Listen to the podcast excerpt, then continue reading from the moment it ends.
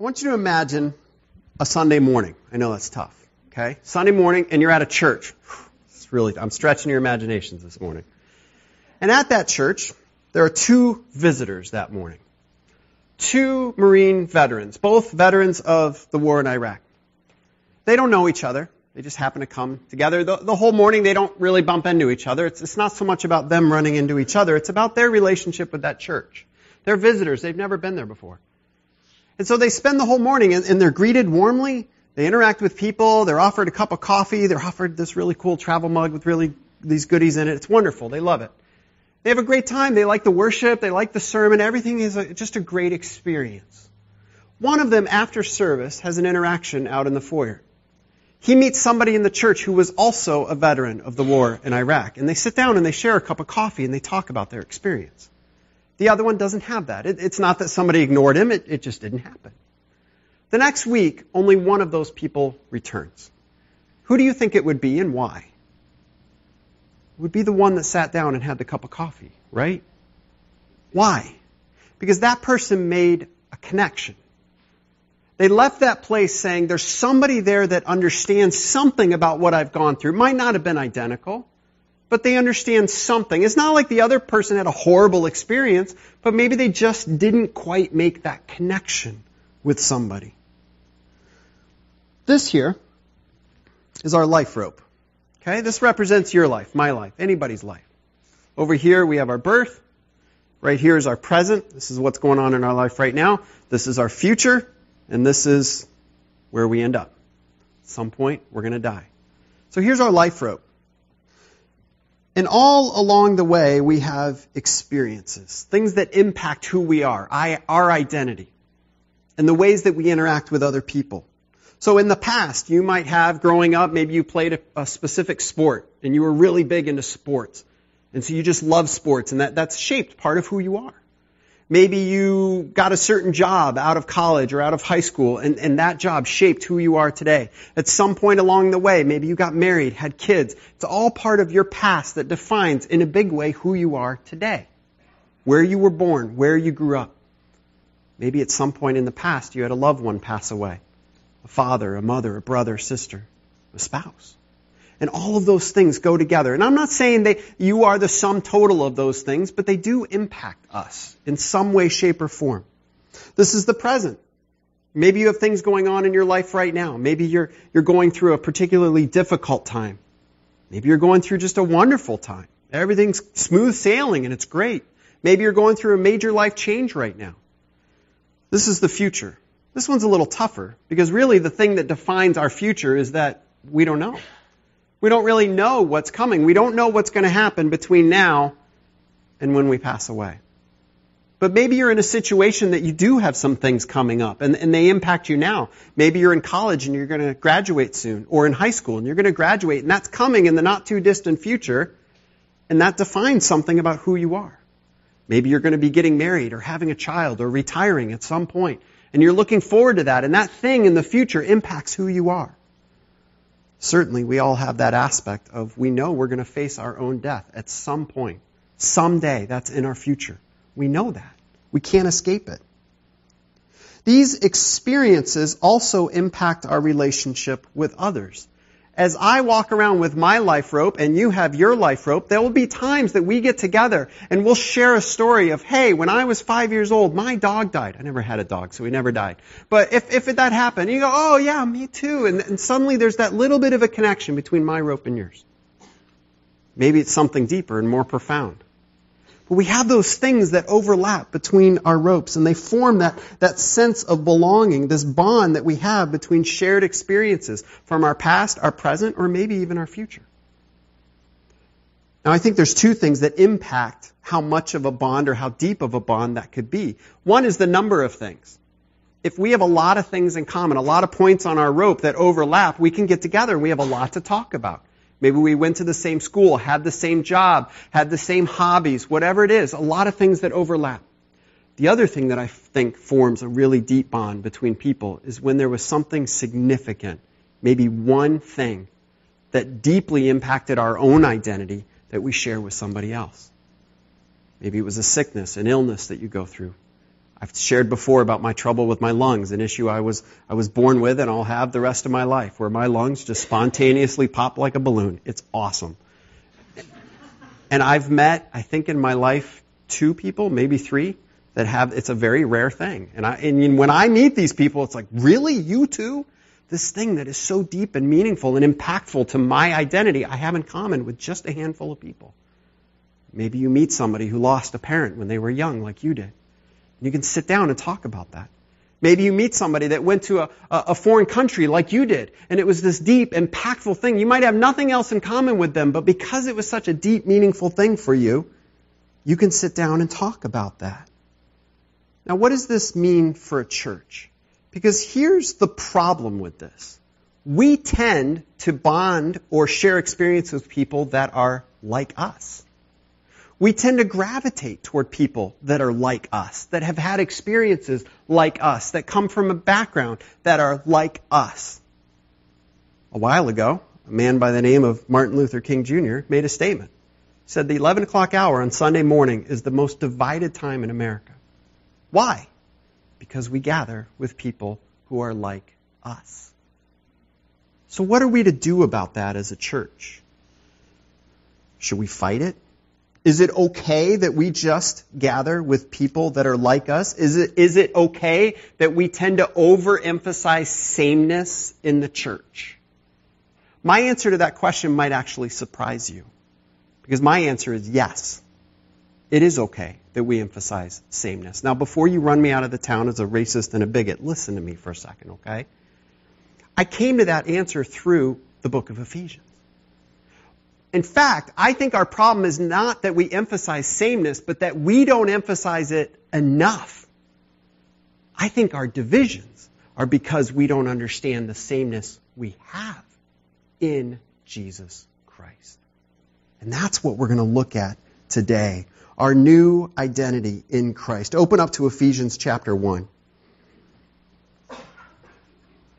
Because I believe that if we can understand the sameness that we have in Christ, which is what we're going to look at, it overcomes all the other divisions. That's where we need to focus. That's what we need to celebrate. That's what we need to emphasize in the church and in our lives. So let me read for us Ephesians chapter 1 verses 1 through 10. That's what we're going to look at today. Just to set it before us. You can follow along. I'm reading out of the NIV.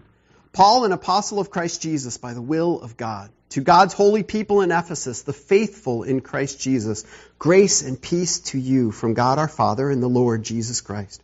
Praise be to the God and Father of our Lord Jesus Christ, who has blessed us in the heavenly realms with every spiritual blessing in Christ.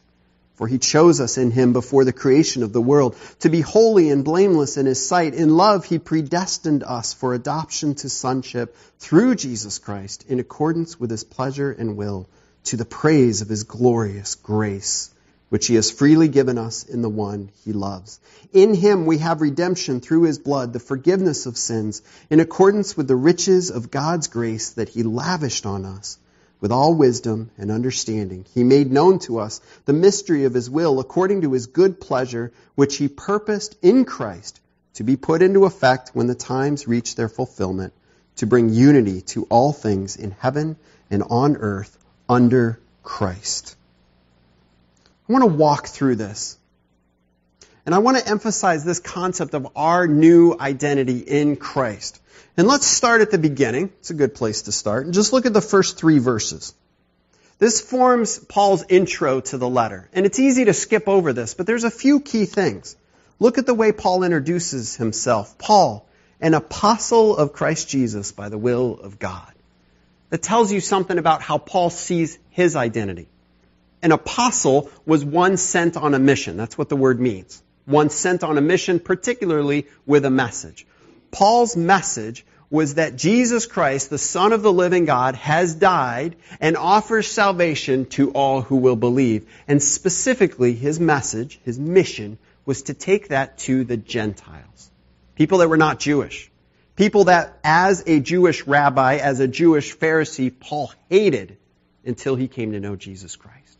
They were his enemies. And now he's sent to them to share with them the good news of salvation. And he understood this as his mission, as his identity.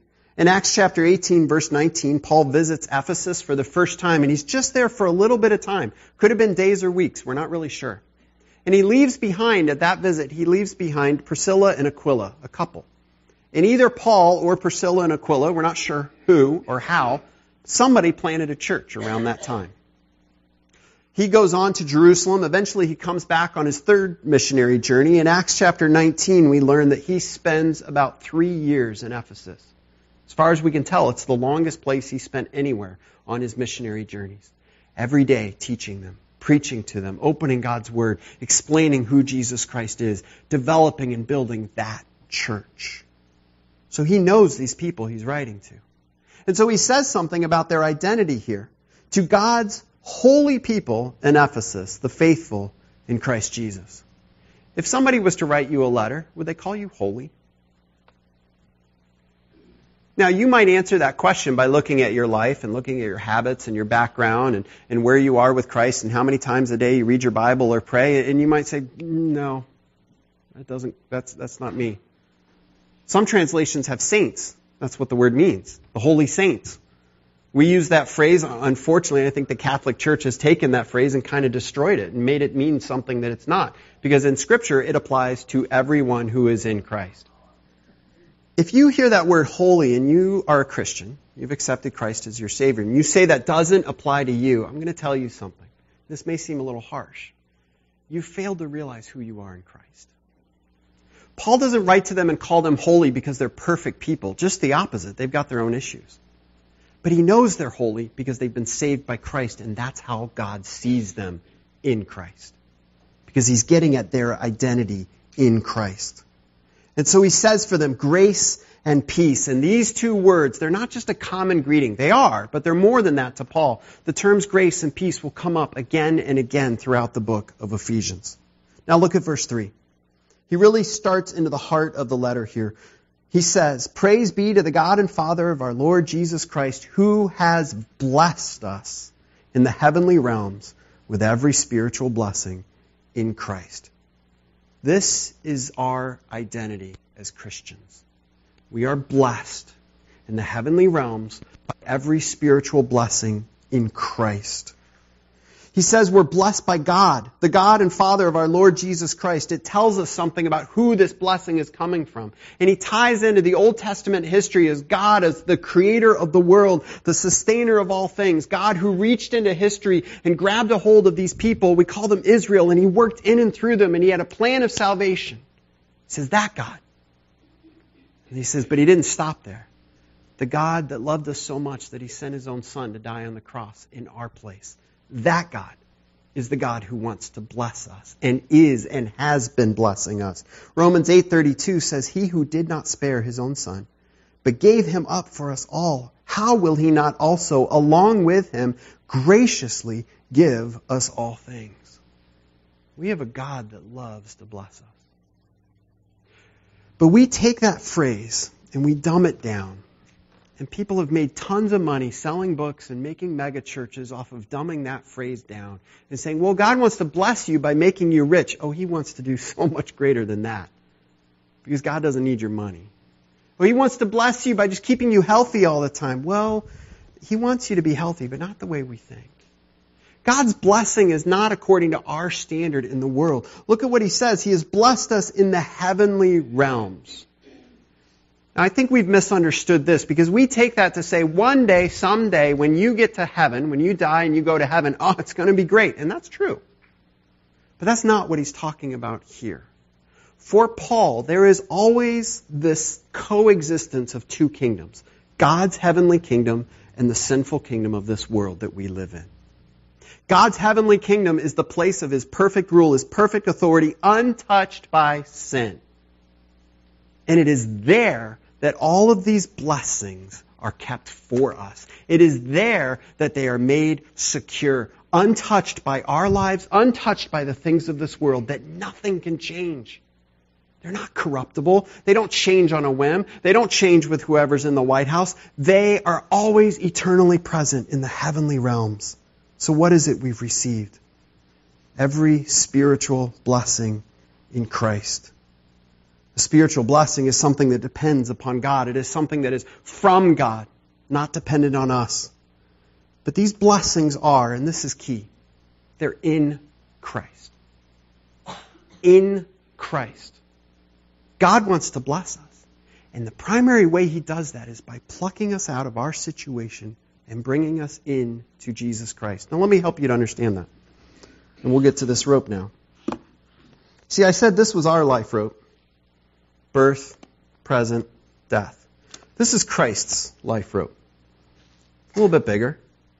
Okay? And, and I want you to picture that that end goes on for eternity that way.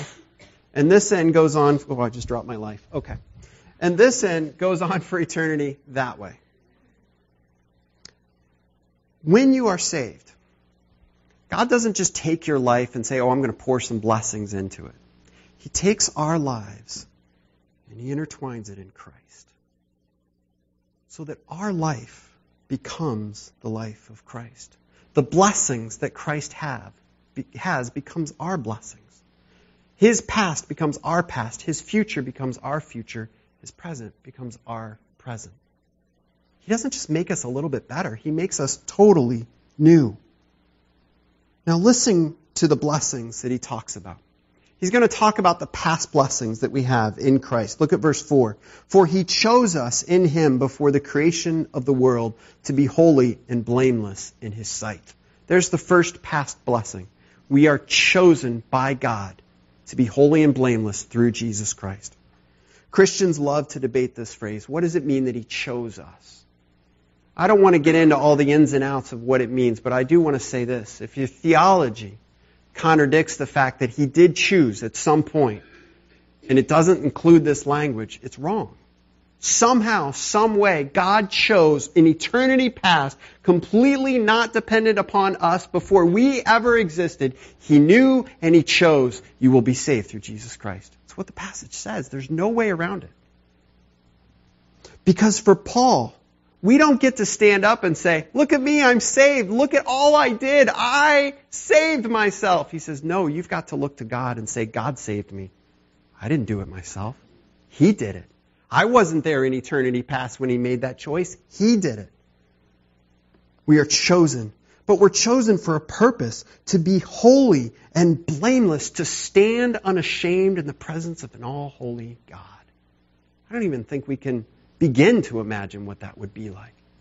And God says that was His choice all the way back in eternity for that to be true for us in Jesus Christ.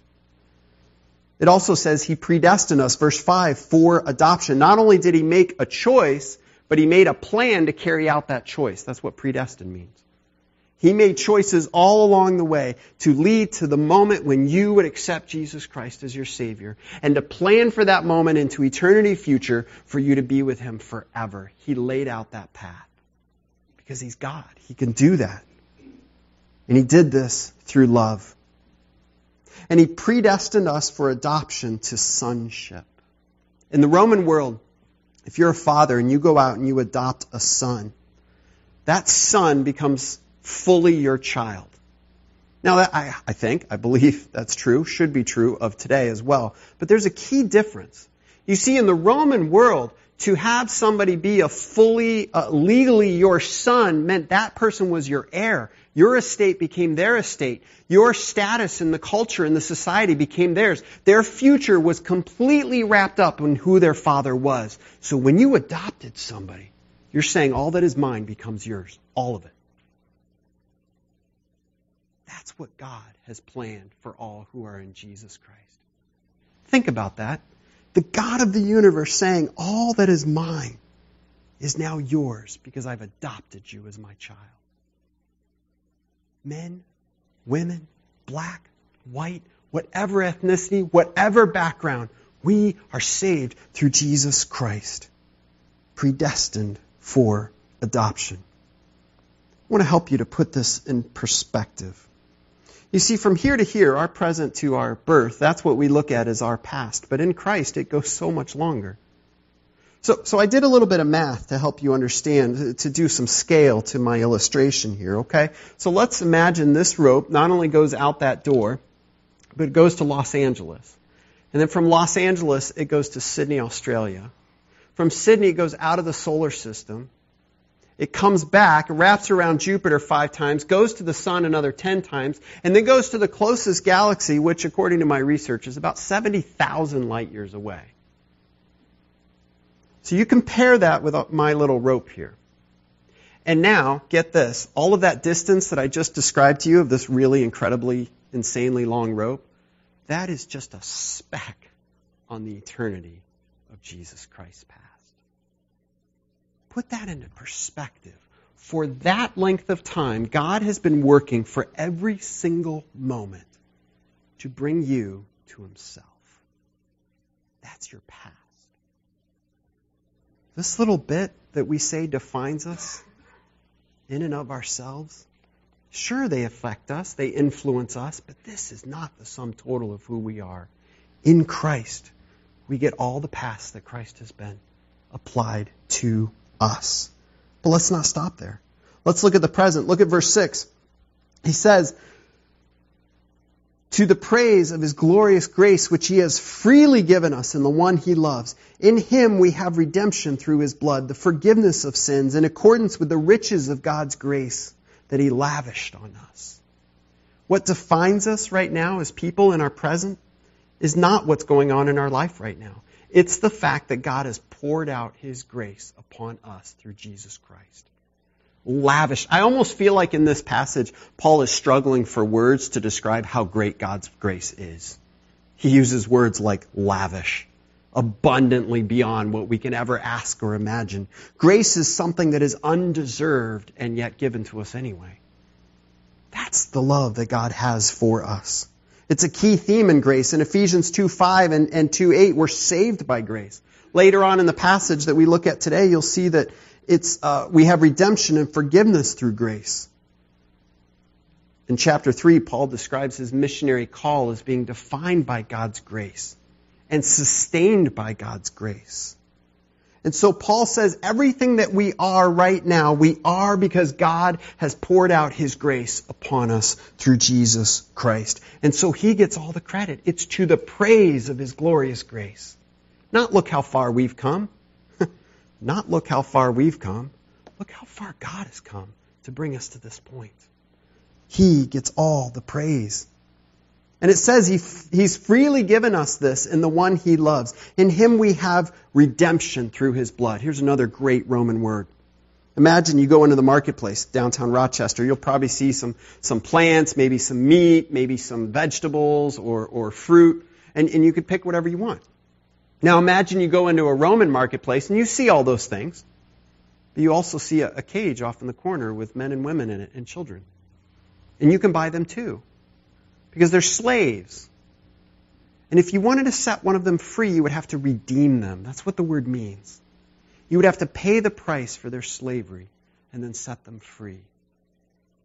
And what this passage is saying is that our present is defined by the fact that God looked into our life and our slavery to sin when we were lost and helpless and could do nothing to free ourselves. And He said, I will pay for you. And the price will be the death of my son. Bought you out of slavery. Now, a slave in general isn't necessarily at fault for their enslavement. In the Roman world, sometimes they could have gotten in trouble and sold themselves into slavery, but in general, most slaves are victims. Not only for redemption, but the forgiveness of sins. And this word here is more of a legal word. It's a criminal who's on trial. They are guilty. They have done something wrong, and the price for their guilt must be paid. It could be a debt that's owed. It could be a punishment that they have to take because of what they have done. So God looks into the courtroom of our life and he says, You are enemies of mine. By being a sinner, you've lived in rebellion against the all holy King of the universe. And we are guilty of that. And God looks down and he says, I will pay that price too. I will pay the price of your guilt by taking all of that punishment, all of that wrath, and putting it upon my Son, Jesus Christ, and he'll take it for you. That's what defines our present in Jesus Christ. So here's our present identity. We are saved by God's incredible, abundant grace.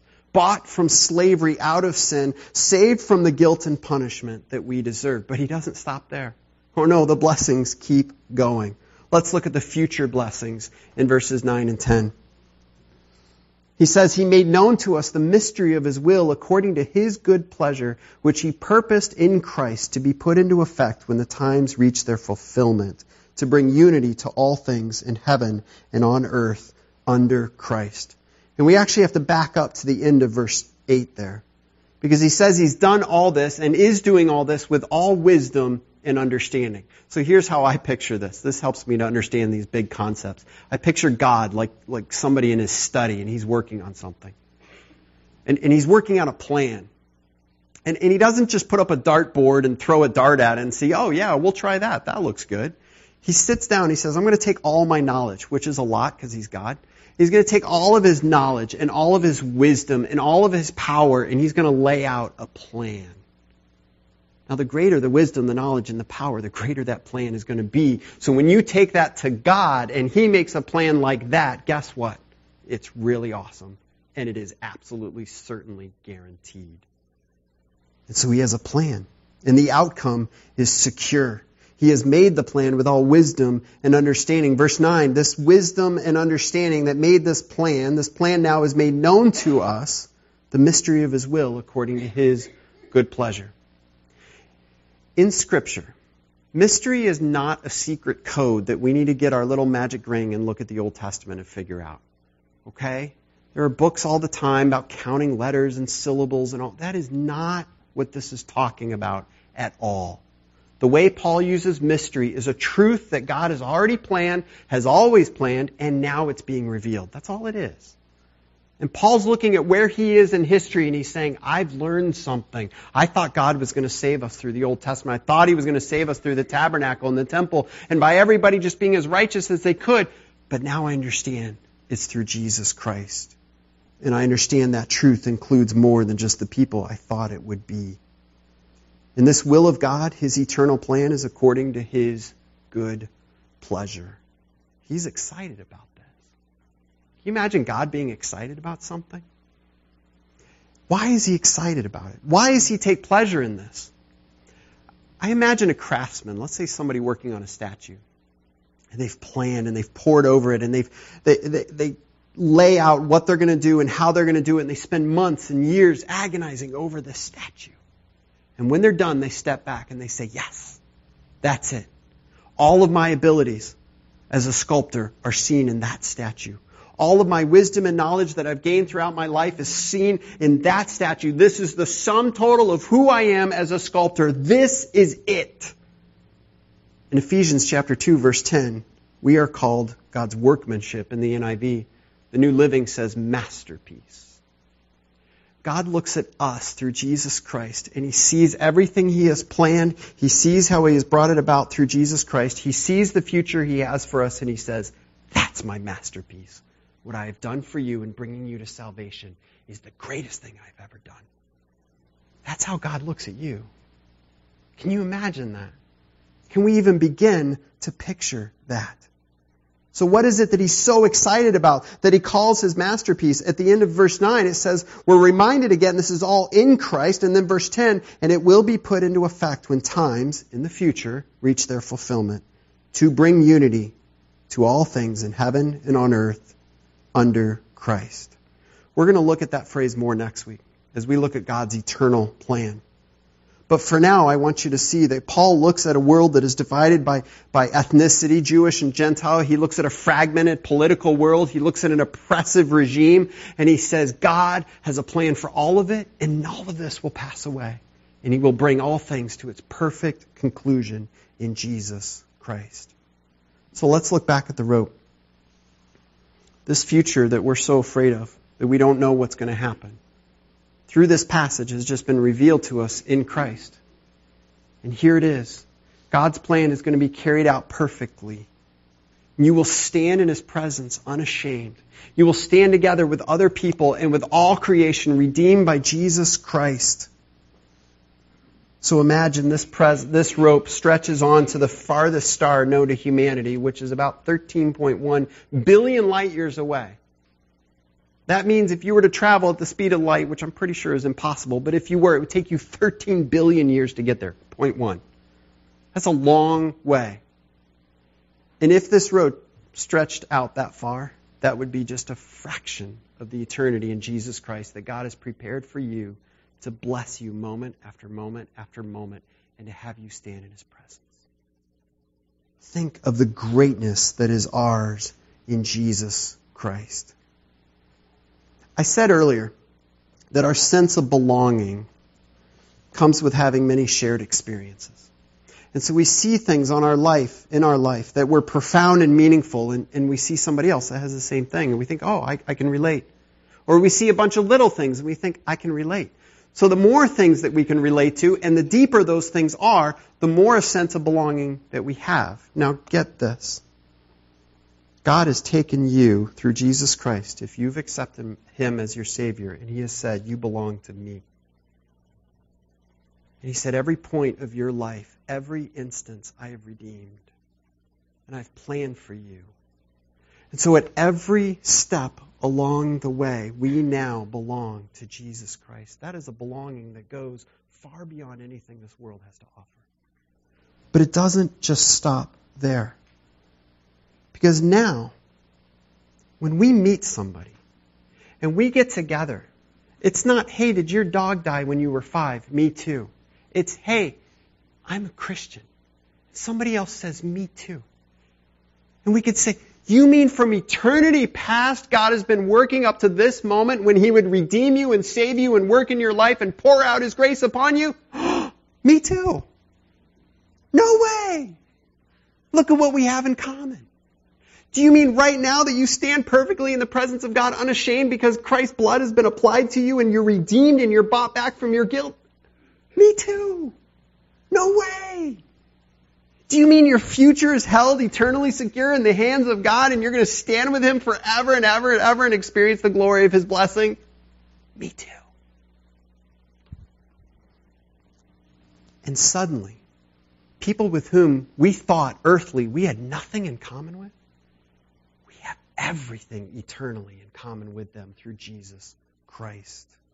And our belonging is not based on some momentary shared experiences. It's not based on music preferences or geographic location. It's not based on how much money we make. It's not even based on our skin color. It's based on Jesus Christ. The sameness that can only be found in Him. And all those other differences find great beauty when they are wrapped together in Christ. The church is to be the people of this new belonging. The people that by our lives, by our relationships with others, and by our relationship with those in Christ who are different than us, that become a living de- demonstration of this truth right here. My fear is too often we become a living demonstration of this the same way the world looks at belonging and making relationships. So, my prayer as we walk through this study of Ephesians is that as we understand our identity in Christ, we will then reach out to brothers and sisters in Christ that the world would say, You shouldn't talk to them. You have nothing in common. And we will say, I have everything in common. Let me tell you about Jesus Christ. Let's pray. Heavenly Father, this is a profound truth that we have a new identity in Jesus Christ.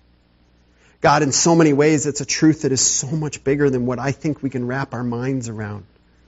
And I pray that my feeble efforts here with these ropes has helped in some way. But more than that, I pray we would dig into your word and let your truth inform us and change the way we think about ourselves and our identity, change the way we think about our relationship with you and see all of that as, as in Christ. And then, God, may that overflow into our relationship with others. That we would see that in Christ we have so much more in common with people that may look completely different than us, have a background completely different uh, than us, and yet their past, present, and future, just like ours, is defined by being in Jesus Christ. In whose holy name we pray. Amen.